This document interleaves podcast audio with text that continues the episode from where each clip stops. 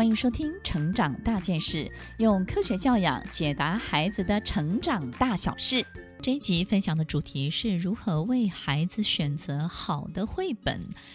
哇，很多爸妈的家里呢，玩具很多，绘本呢也非常非常的多。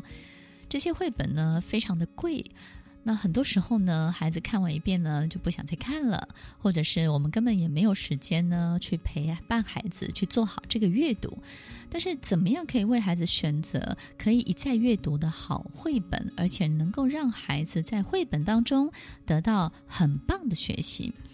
很多孩子不喜欢阅读，看到书他就不想看了，除非呢这个封面标明就是他喜欢的动画主人翁，或者是本来就熟悉的才要看。所以这证明一件事情，孩子的阅读也会偏食的，因为他们只看某一个主题的绘本，车子啦、动物啦，或者是公主。那么其他的领域呢，他就不太愿意去接触了。坊间的绘本选择非常的多，各种材质五花八门。孩子看到绘本故事，也都很希望爸妈要陪着他念。但是我们多么希望有一个好绘本能够做到独立的阅读。这一集的功能就是要告诉所有的爸妈，绘本是引导孩子认知能力最好的工具。怎么样可以善用各种类型的绘本，选择各种类型的绘本，让发展阶段的孩子呢得到最棒的学习，训练孩子独立阅读思考的能力哟。所有的爸妈一起来学习重要的补充知识。所有的绘本，我们在看所有的动画的时候，孩子们都是透过视觉，于是呢，我们很清楚这是图像思考。透过视觉，透过图像思考，让孩子呢喜欢收集很多的资料，这就是我们大脑里头平行思考的概念。它通常集中在我们的右脑，所以很多人会直接说右脑就是图像思考，不尽然。但是这个平行思考里头的确取用图像的部分的比例是非常高的，所以我们可以这么说：当孩子看到动画，当孩子看到一些彩色的一些相关的事物，或者是呢彩色的绘本的时候，他第一一个启动的是他的右脑，他会开始收集。可是如果这些右脑收集到的这些图像、这些资料不够吸引他，也没有具备任何的意义的时候，他很快就忘了，很快就不感兴趣了。所以呢，只有平行思考、图像思考还不够，只有启动右脑还不够，我们同时要启动我们的左脑。左脑是什么呢？语言。思考，赋予它意义，赋能，我们可以让孩子在这个绘本当中呢找到意义，透过我们语言的引导。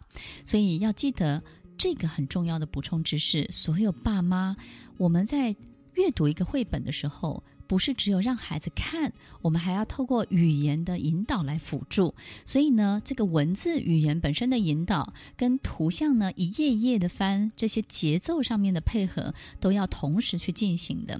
所以我们现在有学到一个很重要的知识喽。其实一个绘本。要做得好，首先它的图像必须要非常的丰富。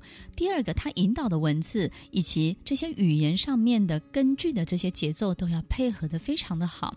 同时，让孩子在读的时候启动他的左脑，启动他的右脑，左脑右脑同时启发思考跟收集资料同时进行，孩子在阅读当中成长的速度就会特别的飞快喽。刚刚我们学到了这个补充知识，就是呢，我们在进行绘本的引导阅读的时候该注意的事情。那么在选择的时候，这个当然也很重要了。一个绘本里面的文字到底在讲些什么？那么爸妈就要帮孩子好好的过滤一下了。以下有几个具体的方法，请所有的爸妈要特别的注意喽。第一个方法，幼儿阶段的绘本选择呢，必须要具备有图要很大，文字的重复性要高。节奏感要很强。图画的色彩要明亮，才能够启发孩子收集这些资料本身的能力，也就是所谓启动我们的右脑的图像收集能力。所以，如果这个图太小，然后呢，它很多的表情画得不怎么好，我们在收集的时候呢，幼儿就会觉得很无聊了。文字重复性高，是因为它容易背诵、容易记住；节奏感强，图画色彩明亮。所以，这几个重点是第一个，我们在选择。过滤绘本的时候，爸妈要特别注意的。那么第二个部分呢，在每一个绘本选择里头的文字部分呢，关于人际交往啦，或是启蒙之类的这些主题，要注意喽。最好它的故事情节要一波三折，不要太平淡。这里头呢，可能至少要有三个高峰点，三个转折，这个绘本呢才值得孩子去阅读。因为很多时候我们在读一本故事书，在绘本三个转折的时候，会引起孩孩子有三个不同的思考的转换，而且呢。通常这三个转折会让孩子越转越成熟，越转呢就越聪明了。所以要记得在绘本选择当中，至少要有三个故事的高峰点哦。第三个方法，这个绘本的故事剧情呢，必须要贴近孩子的生活喽。我们不要花太多的力气把很多的历史故事放进来，因为历史故事呢跟绘本这是两回事，对不对？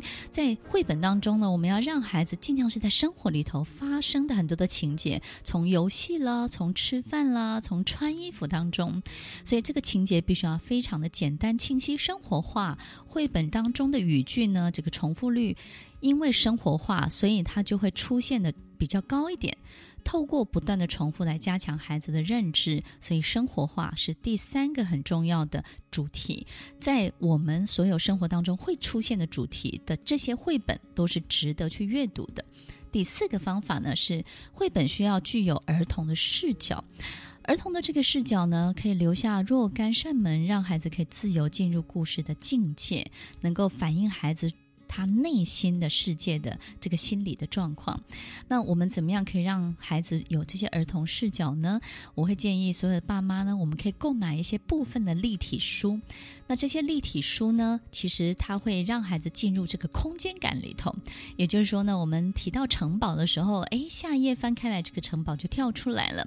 我们讲到花园的时候呢，诶，在下一页的时候，它有两三朵玫瑰花就长出来了，让孩子呢可以掉到那个空间里头去。就像我们看电影的时候，我们看电影为什么会觉得好像这个如身历它其境呢？身历其境是因为我们感觉整个人好像意识呢掉到那个空间里头去了。